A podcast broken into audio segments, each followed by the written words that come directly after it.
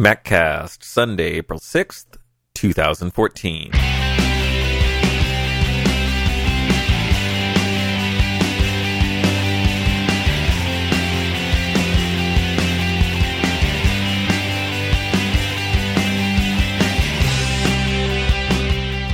Hey, Mac Geeks, it's time for your MacCast, the show for Mac Geeks by Mac Geeks. I'm Adam, and this is the show where we discuss all things Macintosh. How you doing? Welcome back to the MacCast. Well, I have one more day of Macworld coverage for you. Uh, this is the final day I was at the show, had a great time up there in San Francisco.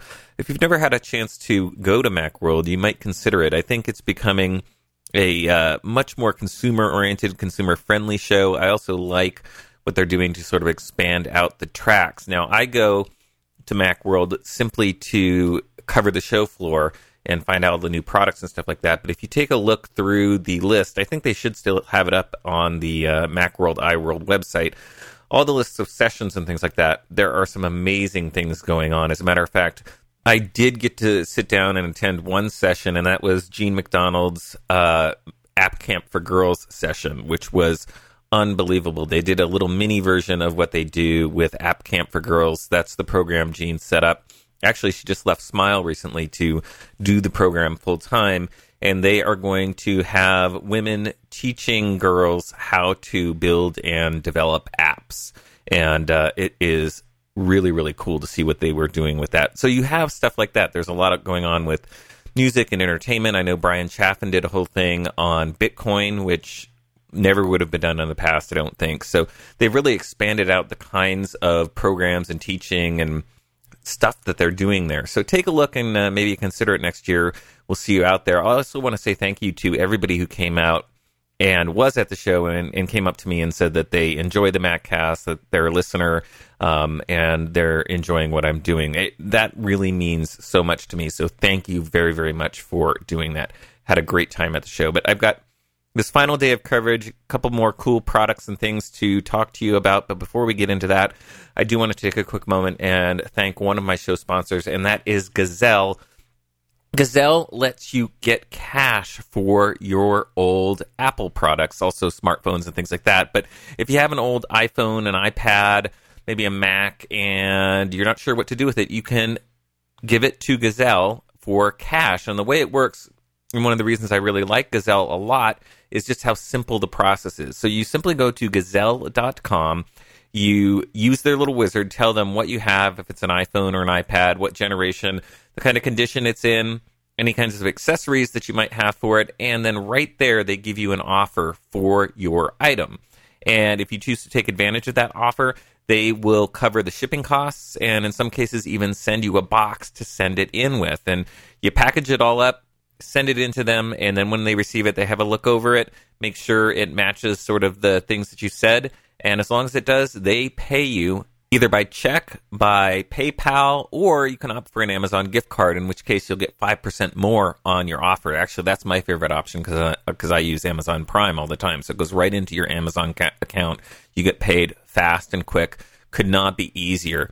And they have literally bought back hundreds of thousands of items. So I've used the service on several occasions. I think it's absolutely fabulous. It gets away from a lot of the hassles of doing a private sale, using online auction sites, all that sort of stuff. You don't have to worry about fraud, things like that. That's one reason I really, really like Gazelle. So if you have some old items, you want to get some cash for them, some old Apple products, you really should check it out. Gazelle.com is the place to go. And a big thank you to them for their support of the MacCast. So, what do you say we head out to the show floor and uh, roam around for the final day at Macworld? Found some really cool stuff on this last day, and I, I don't even think I got around to see everything. I try the best I can, but uh, there was a lot of great stuff there to check out. But hopefully, I hit some of the highlights, and hopefully, you've in, enjoyed this coverage. So, here we go Macworld 2014 day three. So I'm here with Brett from Core Brands, and they have a really unique uh, speaker system for your iOS devices, something that uses a different technology, something I hadn't heard about. Um, and we're going to get into the products in a second, but I want to start out. I haven't heard about uh, Core Brands before or the Korus products, so I wanted to ask you, Brett, first, what's a little bit of the background, the history of the company, and how did you get into these these kinds of consumer products? Sure. So Core Brands uh, it has an audio history going back 40 years. We have a portfolio of, of 11 different brands uh, and really high end uh, products. We, for example, pioneered the whole in ceiling, in wall speaker uh, category. Uh, a number of first uh, in subwoofers and amplifiers, things like that. So, a very rich heritage in audio. And uh, Korus is a new product line, the first we've done for the consumer market. And it's completely wireless solution using a new wireless audio technology that has its roots in the pro audio space. Right, and so a lot of us have probably heard about Bluetooth wireless speakers. They're kind of hot right now. But um, I know from my own personal experience with Bluetooth, I'm playing around even with uh, like some iBeacons right now, uh, and I've got a lot of wireless in my house. I've got all kinds of frequencies going back and forth, and interference can often be an issue. And when you're dealing with audio, uh, if you're getting interference, that can potentially mean dropouts. So your technology handles that sort of thing a little bit better, right? Yeah, so there's a number of advantages with the wireless audio technology uh, that we're using. Uh, number one, it, it will uh, essentially frequency hop. So it'll hop and, and, look for channels where that have no conflict, no, no wireless uh, devices uh, active in those channels. So that's a, a huge benefit you get a really nice, reliable, stable connection between your source device and the speakers. Uh, it's also it's literally plug and play friendly. So we have little transmitters you plug into your iPad or your iPhone or even a USB transmitter for your PC or Mac. You plug it in and you're immediately connected to your speakers. You can stream to one or as many as four speakers at a time. You can spread them out, uh, one in the kitchen, one in the living room. Uh, the range is as far as 65 feet indoors, depending on your home uh, design, 150 feet up outside, um, and uh, you have little, almost near zero latency, meaning you get a really nice, tight, synchronous uh, connection between your iPad or your iPhone and, and the speakers. So you everything remains perfectly in sync. I can even stream the audio if I'm watching uh, something on Netflix or iTunes, a video. I can stream that audio to my speakers, and it'll remain in perfect synchronization with the on-screen action. Yeah, and I think that's something a lot of consumers probably don't know about. Is that that's actually really usually pretty tricky to do. Uh, yeah, I mean, you, you really Wi-Fi has an inherent delay. There's a, a lag, uh, and even Bluetooth inevitably will fall behind. Uh, you know, and you're you'll get that lip sync effect. And I don't remember you mentioned so the technology is called SKAA. Uh, yeah, SKAA S K A A and um, it's it's been you know it, it, it's available on a number of products, not just ours. We've we've taken it into the mass market with the Korus brand, um, but it is a licensed wireless audio technology available to manufacturers today. Right, and so what you have is a couple different speaker models. Can you explain the differences between the two? Sure. So we've got two models uh, that we launched uh, last year: uh, the Korus V600 speaker uh, which is really ideal for a, a, larger room, a living room, maybe a large master bedroom or outdoor back patio. Uh, seven speaker drivers in, inside that speaker, so it carries quite a, a, kick and can fill a large area. And then the smaller V400 for smaller spaces, like maybe a kitchen counter or a bathroom counter. Right, and then you were showing me so the system when you buy it actually comes with all the adapters and dongles and things that you're going to need to be able to connect to your devices and your computer. Right. So you can buy the speakers uh, configured with all of the transmitters that you would need. Uh, you can also buy the speakers, uh, just the speaker only, if you want to add speakers in your house. All right, cool. And they look really great. Got, you guys have a really nice design to them as well. Thank you. Thank you. Appreciate it. So, um, I guess we should talk a little bit about pricing. So, what does the system cost if I if I'm looking to get into uh, the different speaker systems? Sure. So the the V600 speaker, if you buy the speaker with all the transmitters and everything included, would be 449 a retail. The speaker only would be 399. The smaller V400 would be a 349 with everything included, or 299 speaker only. Where can I where, where can I find those to uh, purchase? Well, certainly you can buy them from us directly at korussound.com. That's K O R U S sound.com. Or Best Buy, their Magnolia Design Center stores, or Crutchfield, or even Worldwide Stereo. Oh, great. And uh, if people want to see them, they should also head to the website if they want to see what they look like. Again, really good looking system. They look great with an iPad. Thank you. Appreciate it. All right. Thank you so much, Brett. Appreciate your time. Thank you. I'm at the Rogue Amoeba booth with uh, Paul Kafasis, and I come by here this year because you guys are here every other year, right? We've come in the even years since 2004, yep. Yeah, so I uh, want to get a little update on uh, some of the latest since we last talked, and probably the, the latest thing that you've done is Fission 2. Uh, a lot of people know Audio Hijack Pro, they know Airfoil. I think people out there know Fission as well, but for those people who don't, what is, can you just do quickly what Fission is? Sure. Uh, so Fission is an audio editor. It's designed to be a really simple audio editor. So some people are familiar with GarageBand, which is not terribly complex, but a little more complex. Uh, Peak, Sound Studio. Fission's designed to make audio editing as quick and simple as possible and it was built as a companion to Audio Hijack. So we had people recording audio with Audio Hijack, excuse me, with Audio Hijack, and they needed to do some simple edits like trim a little bit of audio out, split it into multiple multiple files, uh, fade some audio in and out, and we were tired of sending people to tools that were a little more complex than they needed. And also that they weren't paying for, paying us for. So uh, we made Fission as sort of a companion to Audio Hijack, and uh, did pretty well. And so yeah, Fission Two is the newest update to that which uh, adds some more functionality in terms of converting between audio formats. It adds support for the FLAC and WAV audio formats. Uh, batch conversion. So if you have a whole bunch of FLAC files, we had a couple people come by who said, uh, oh, "I bought a bunch of lossless audio and it's huge. I don't, I can't play it on my phone. It's a FLAC file." And we said, "Oh, you can just throw it at the batch converter. It'll save out some MP3 files for you, and then you can put them on your iPhone and uh, listen to them that way." So basically, just yeah, designed as a, a good companion to Audio Hijack, or just as a simple editor for any editing task that people have. Right, and one of the key things is just how clean and simple the interface is. So that it, it looks like there's a, quite a bit of stuff in there. Can you talk a little bit about that? I know we're on audio, but you know just how that whole process works. Yeah, of course. I mean, people can always download the software right from our site and try it out. Uh, but yeah, for Fission Two, we really revamped the interface and tried to uh, streamline it as much as possible and get get people. Uh, the functionality they needed as, as quickly as they needed it. Uh, so, you know, you've got a visual waveform, and you can make selections on the audio and then uh, manipulate that audio. So remove it or crop it, so that's the only audio. Uh, you can split audio into multiple tracks just by inserting what we call split points. So if you've got the if you've got a file and you insert several split points, it'll save that out as multiple files uh, yeah, it's, it's definitely something where hopefully people can pick it up and just look at it and understand what they're doing pretty easily.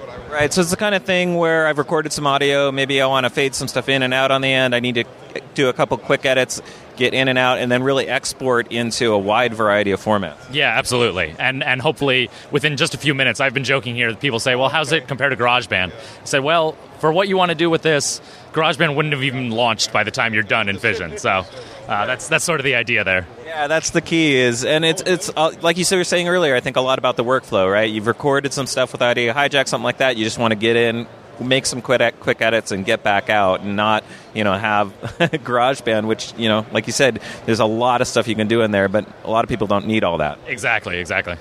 Perfect. Well, uh, thanks for uh, taking the time to catch us up with what's going on with uh, Rogue Amoeba and Fission. If people do want to see some of the other products and stuff, I know you already just mentioned the website, but mention it again. Yeah, it's rogueamoeba.com, and if you can't spell it, just Google it, and you'll be able to find us.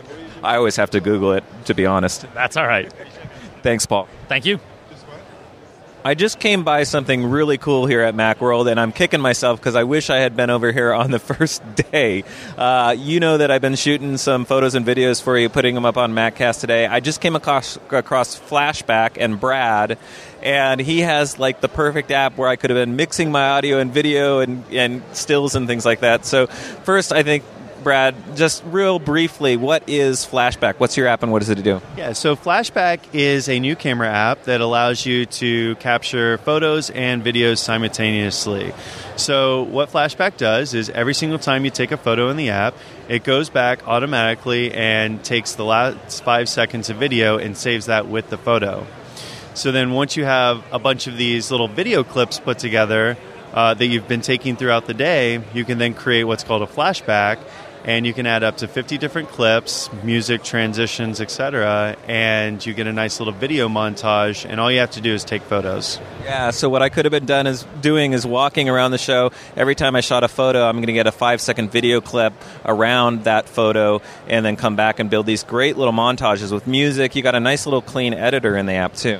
Yeah, um, yeah. Basically, you can add uh, filters, transitions. Uh, you can uh, reorder them, drag and drop. You can also import uh, videos and photos from your camera roll as well, um, so you never miss a moment.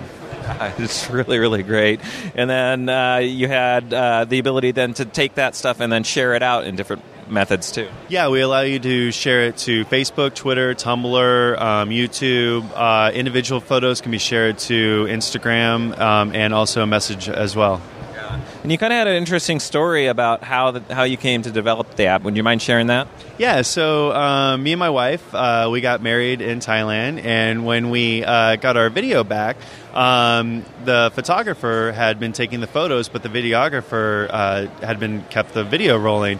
And when we got it back, he had edited it down to when the photographs were taken. Like for instance, you know, we had the photograph of the bridesmaids holding me up, but the real funny part was actually them trying to get me up. So it, you know, those were the moments that we like to go back and memorize and and you know remember um, that just photographs can't uh, just doesn't do justice. Capture. So you got both at the at the same time, which yeah. I think is brilliant. Really, really original. It's one of the reasons I love coming to MacWorld is you find these original ideas that you know why didn't somebody else think this before? But you did, which is great.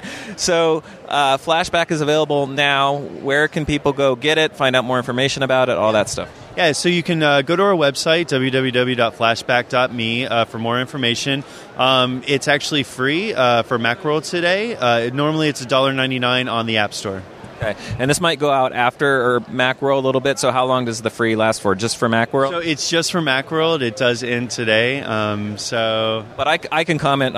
I would pay a buck ninety nine for this in a heartbeat. It, it, it's brilliant and a lot of great functionality in there. I mean, I he showed us the app originally. I just got to make this comment. So you showed it to us, and you showed us just the flashback thing with the photo and the video, and then building a building a montage. I was going to buy it at that point, and then I started asking about editing and filters and all that stuff. And you've got a full suite of tools in there. I love the stickers and stuff like that too. Awesome. Yes. Yeah. You definitely have you have a, uh, full set of tools not only on photo editing where you can add filters, stickers, uh, text to the photos.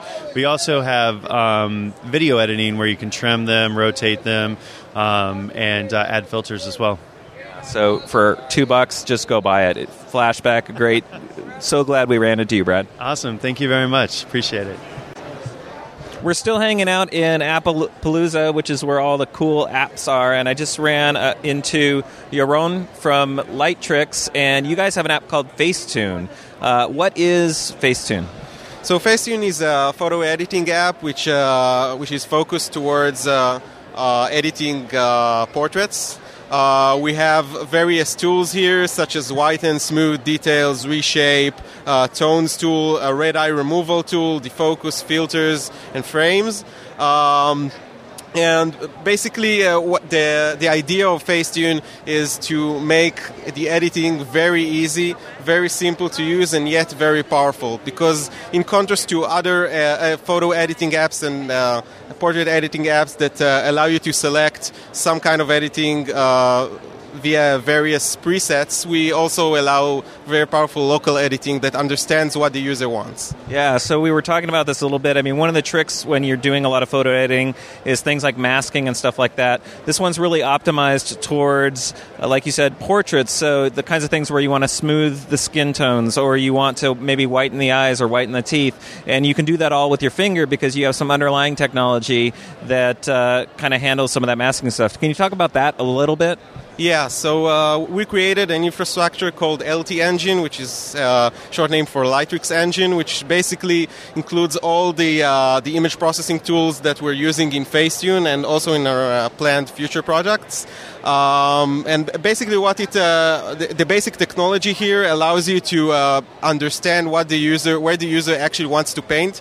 Uh, so one of our uh, basic features, uh, our unique features, is called uh, edge avoiding brush, which actually changes the size and and and the shape of the brush according to where you paint inside the image. So it actually recognizes and basically checks the content of the image where you want to paint and changes the size and the shape of the image according to that. Yeah, you were you were walking me through the demo, and it was great because you didn't. We zoomed in sometimes, but you didn't have to be really zoomed in all the time to actually get in that right area, and that's I think key for kind of uh, an iOS app, right? We're using our fingers. We don't have real precise tools like we would with a mouse typically. So, uh, and I also noticed just across the app, it looks like you guys have spent a lot of time uh, really optimizing this for sort of the touch kinds of controls. Like you were showing me uh, what I would typically call like a cloning tool. You have a different name for it. So, can you explain that a little bit? Yeah, so uh, I think what we understood when we started working on this product is that you're using the input device is different, right? You have instead of a mouse, you have uh, you have your finger, and the mouse the mouse is very precise, right? Uh, you can uh, when you move it, you can be very precise. You can be a pixel uh, pixel level precise, and here you have your finger, and you don't want to zoom in, as you said. Um, the patch tool is uh, is like one of our I, I think of magics. It basically allows you to to remove blemishes and re- replace parts of the image that you don't want to by copying some source texture into into a target in target area. So it really instead of just copying the pixel one by one, it actually does some algorithm that blends the uh, the boundary correctly, so it looks really real after the manipulation. Yeah, it looks really great, and it's quick and fast, like you said. I mean, that's that's key. Also on your iPad, you want to kind of get in, be able to work with your image, and get back out. Um, so, if people want to uh, check out the app, they want to get more information about it. Where can they go? And also, how much does it cost? Mm-hmm. Uh, so, first of all, they can go to our website. It's www.facetuneapp.com, and they can also search for Facetune in the App Store. Uh, the cost it's a paid app. Uh, it costs $2.99 for the iPhone and $3.99 for the iPad. Yeah, really good deal. Great looking app. Thanks so much for talking to us. Thank you. I'm at refurb.me now with Mo, and I am actually shocked. You pulled me out. Of, we were walking by. You pulled me out of the uh, the flow of traffic here and asked me if I wanted to take a look at your at what you do and you do a great service for monitoring and tracking refurb product, products if I need a new Mac or something like that. We all like saving money. And you've been around for a while, but I had no idea uh, the service existed. So, can you tell everybody what refurb.me is? Okay, thank you, Adam. So, actually, we started from a need because I wanted to buy my own laptop from the Apple Refurb store. But the problem is that you cannot predict when the product will become available tomorrow, the day after or if you wanted to buy a specific configuration, you have to wake up every day, check, check on the website when it's become available. So actually, RefurbMe is a monitoring service that helps customers to buy this product from the Apple Refurb store. So user can set their own criteria on the website for the product that they're looking for, and as soon as there is a match with what they want, they can be alerted by email, SMS, or push notification. So during the Macworld, we have just released a new website and a new iOS app that allows users to browse across all the available products or also previous configuration that came across the Apple Refurb store, set up an alert, and be notified to be the first to buy the product. Right, so it's one of those challenges with the refurb store, and I love Apple refurb products. So you can save some money. I think they're just as good. They come with the same warranties. Um, but you're right, you have to kind of monitor because stuff comes on and off, on and off. So what your service is going to do is allow me not to have to do all that extra work. And you were showing me too that you now have the ability to actually put in some more criteria. Can you talk about that a little bit to kind of customize the kind of uh, system that you're actually looking for? Exactly. So let's take an example for the new Mac Pro because right now it never cross, uh, come across the Apple Refurb store. So what you can do is like you can set up a criteria-based alert. Say for example you want a Mac Pro with the generation is more than uh, let's say uh, late 2013 and maximum price is less than I don't know 2000 bucks.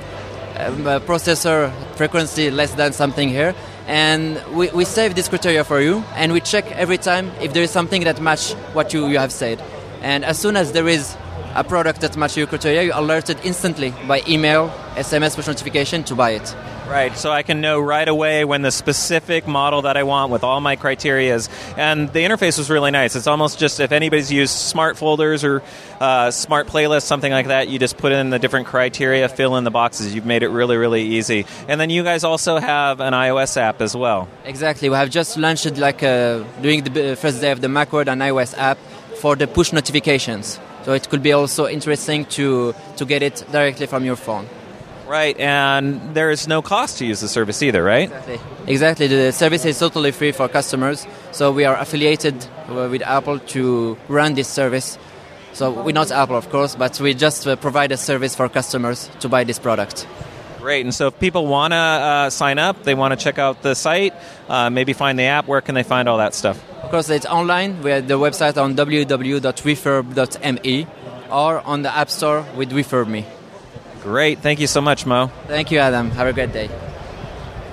I'm with Matt at Henge Docks, and uh, we we got a interview last year, and you guys had this awesome product called the uh, the horizontal dock. Very Uh, creatively named. Very creatively named, yeah. And a lot of people may be familiar. You got you have a lot of great vertical docks. You have the iPhone docks, but I'm really really excited and interested about this one. Uh, was watching for it all year, but you guys took some time because Thunderbolt, right? Well, there was Thunderbolt and a manufacturing change too. So about uh, June of last year, we switched up our manufacturing facilities, and we actually uh, raised our A round around the same time too.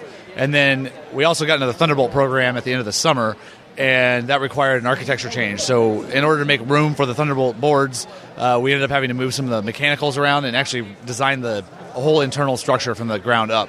Yeah, and so you know there there's a lot of docking solutions, Thunderbolt docking solutions coming out right now. Something I'm really excited about on this one though is uh, uh, you know a lot of people do the the vertical docks. I'm the type of person where I use my iP- iPad or uh, MacBook Pro screen rather along with an external monitor. So it's like my you know my second screen, and so this solution allows that. So can you talk to people a little bit about the kind of port options? You guys have a lot of expandability on this on this dock as well compared to some of the other solutions on the market. Yes. So the the dock is uh, has 13 port expansion. There's 15 ports on the back technically. So we've got six USB threes. Let's see if I can do this off top of my head. Uh, six USB threes. Two audio ports, which the audio processing is handled on the dock itself. We don't actually interface. That's the only port we don't interface with on the computer. Uh, there's Thunderbolt, mini display port, HDMI. Uh, we've got a gigabit Ethernet port, Kensington lock port, which we'll touch on a little bit later too. And there's an SD card slot, and I know I forgot one in there too. There's There, there. Put it this way: every expansion that you could possibly want on there. And again, what I really like about it is all the expansions on the back because you guys have a really unique way of docking. So I don't have to run that Thunderbolt cable around the side of my computer. Right, it keeps everything nice and clean on the desk. Yeah. So the whole idea behind the product was I mean, there there are a lot of different docking products out there. I think the one thing that the other docking products have uh, failed to address is that docking is really more than a hardware problem, and we looked at it as a software problem and how do we blend the operating system with the work environment too? So we have a three-layer solution here. There, of course, is the hardware, which gets the most attention. Then there's a firmware layer that runs on the dock, which allows the operating system and our app, which is optional too, to configure the docking settings and also really know what's going on. So we can do everything from handling window arrangement, so you can save a profile if you've got up to three external displays.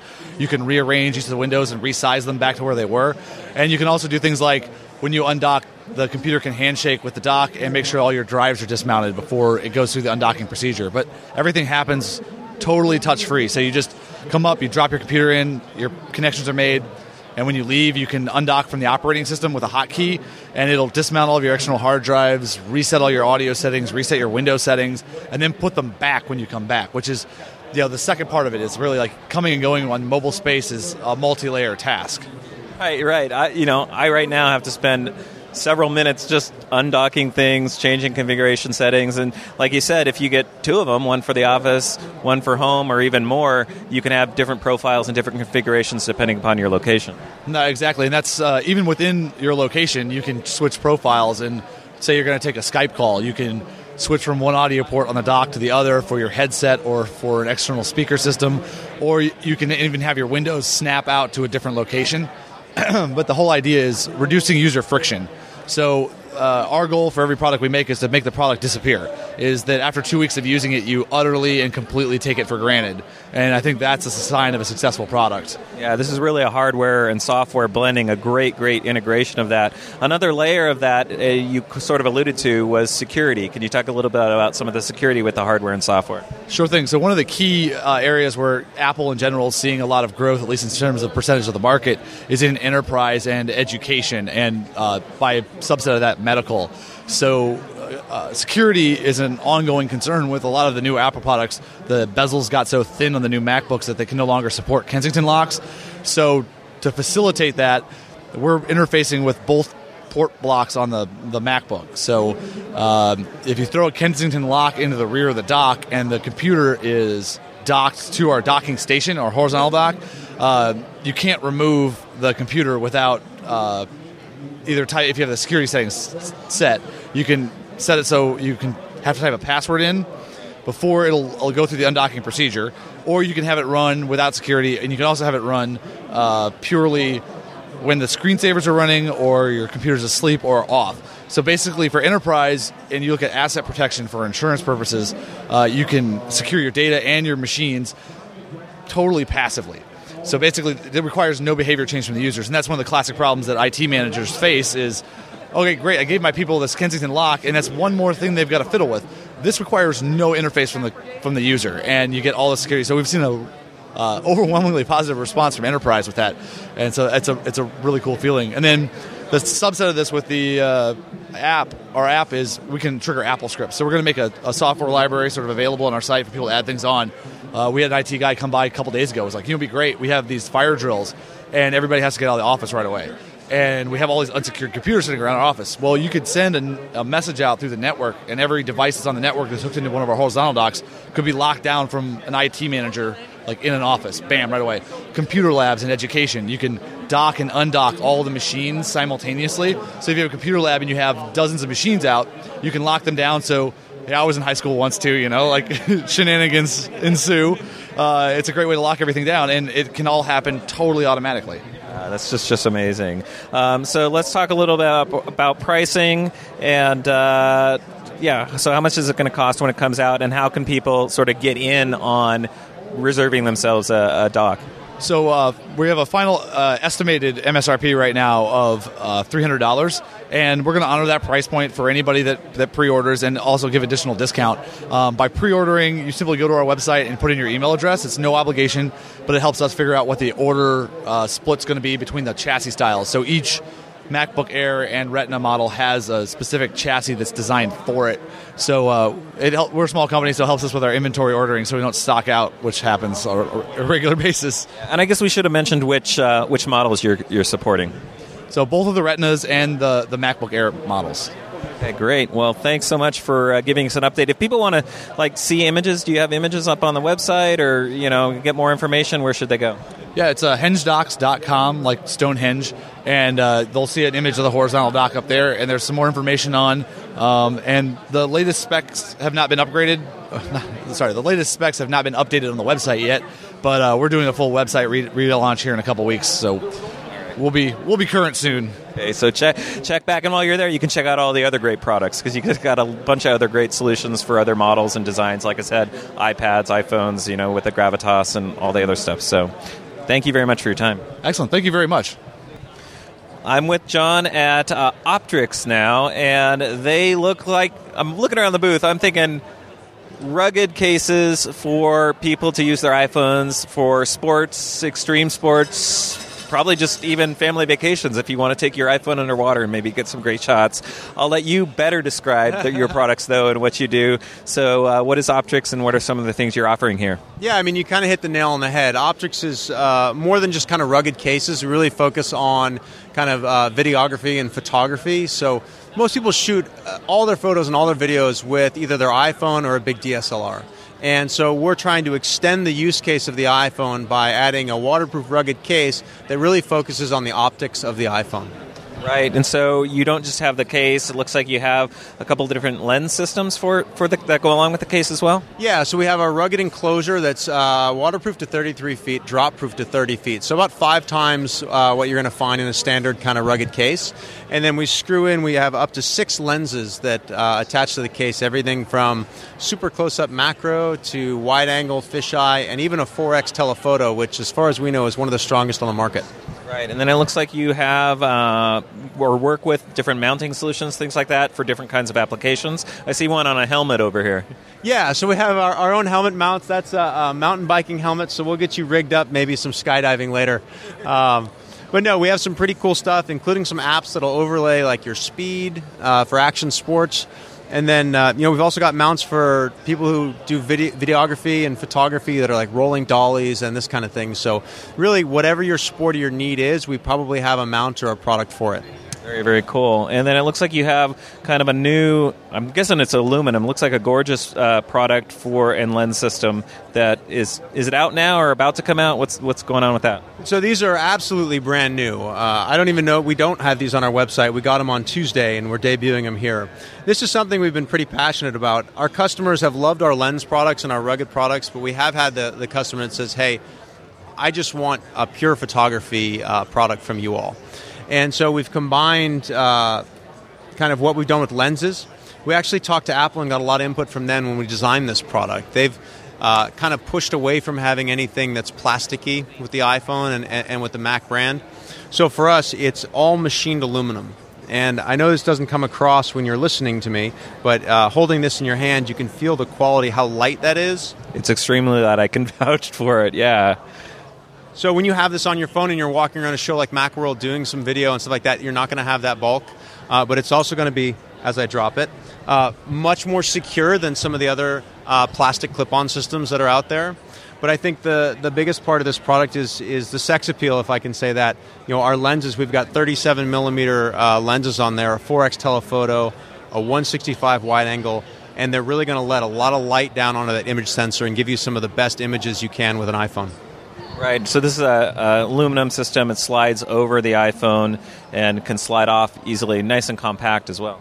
It is. It's all machined aluminum, but uh, it's not going to damage your phone. We've got a, a, really nice padding system on the inside there. It also combines uh, a quarter 20 mount on the very bottom. So if you want to mount this onto a tripod or some sort of handle as you're walking around shooting your videos and your photos, you can. Great. Um, you want to talk a little bit about uh, the case product and some of the different options and pricing for us?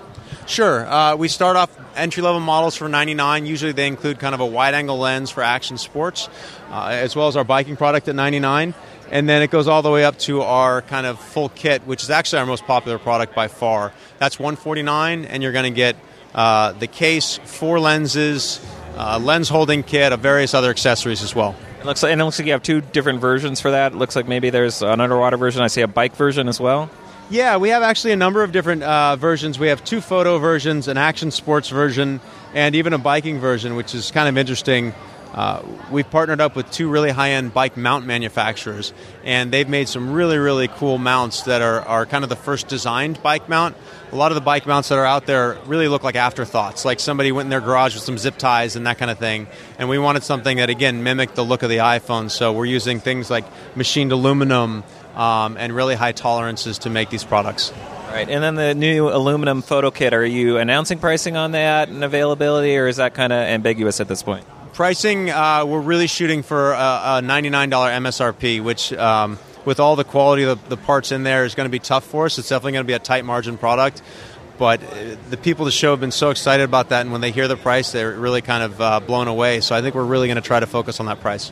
Very cool. And, and, any time frame on when it might be available? Yeah, so we are uh, really pushing for like the next 45 days. Uh, and the coolest thing about this is because we're doing everything out of machined aluminum, uh, we can be ready when new devices come out, and all of your lenses are going to transfer. So anyone that orders this for an iPhone 5 or a 5S, uh, should a, uh, an iPhone 6 or a 6S or whatever we could possibly happen ever come out, uh, we'll be tooled up with brackets for that very quickly, and all your lenses that you paid for will transfer to the new devices. Uh, very cool. Yeah, so there's an upgrade upgrade path there. Exactly. Great. So if people want to see all of these products, check out all this stuff, get more information, where can they go?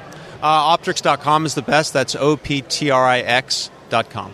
All right. Thank you very much. I appreciate it. Thanks for coming by. I'm at BusyMac now with John Chafee, and they have some exciting news. I, I've been walking by here you know, all week, and I finally got over here.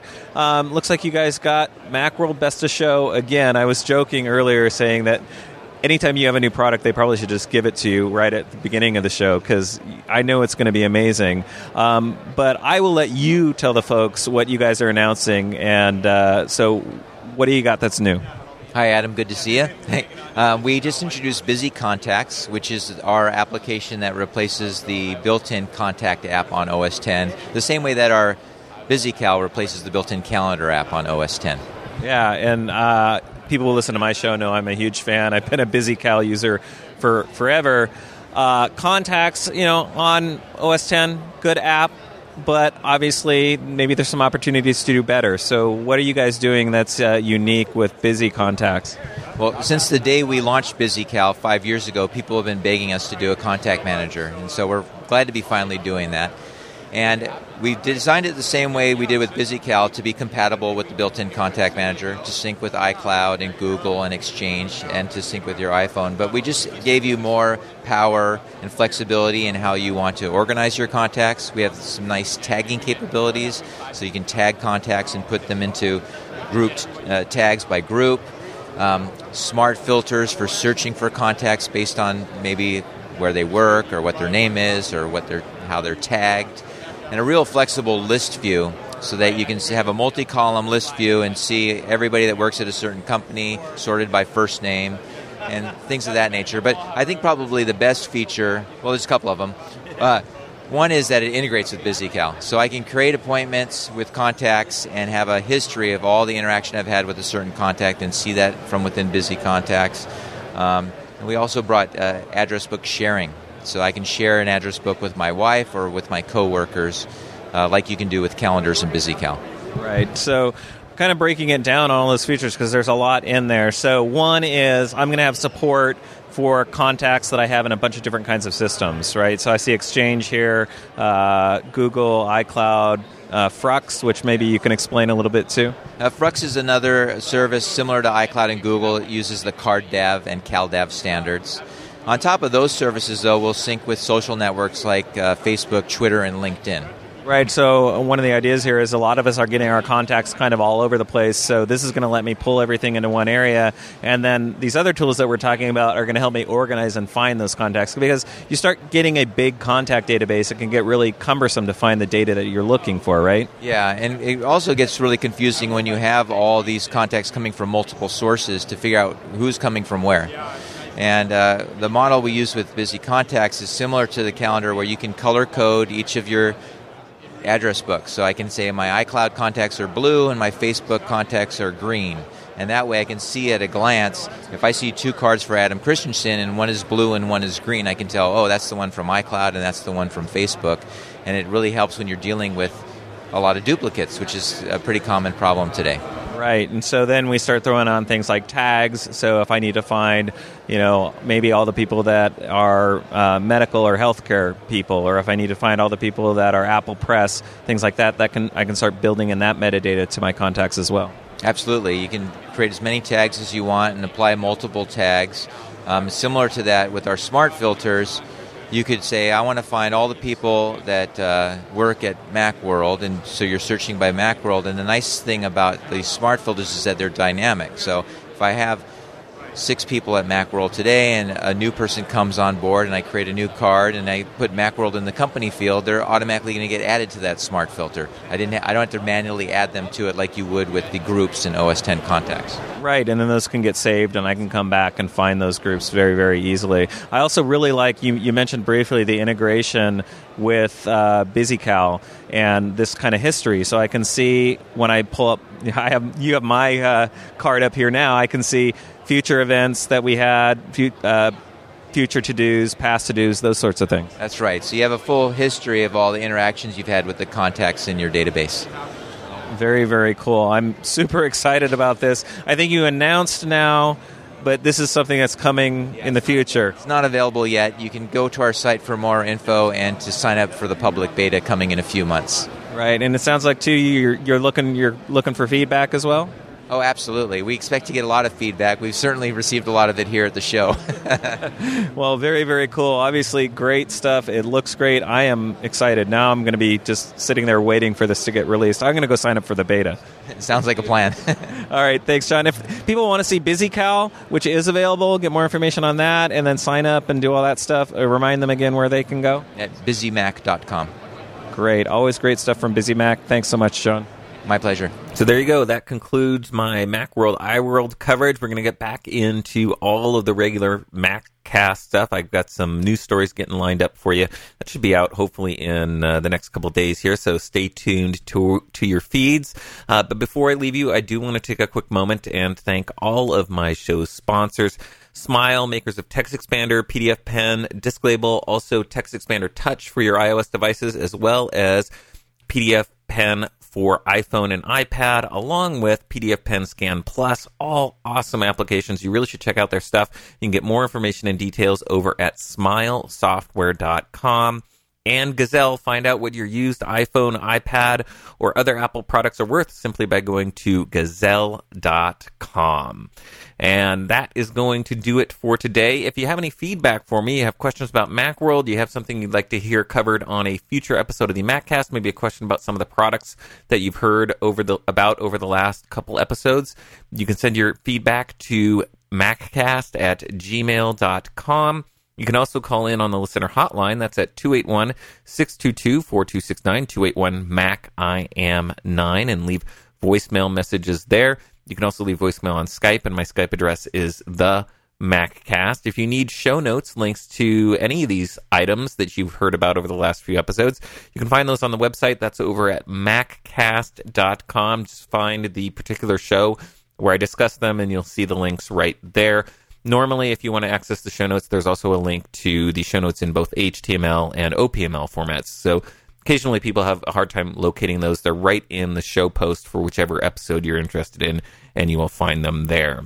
If you'd like to follow me online between shows, you can find me on social media. Twitter is MacCast, also the MacCast Facebook page over at facebook.com slash the MacCast, and you can find me on Google Plus. Um, just search for MacCast on Google Plus. They still haven't given me a uh, a short URL or whatever you want to call it, a custom URL for Google Plus. I'm hoping one day that I'll get one of those. Uh, and also, uh, I did shoot some images and videos and things from my Macworld iWorld trip this year.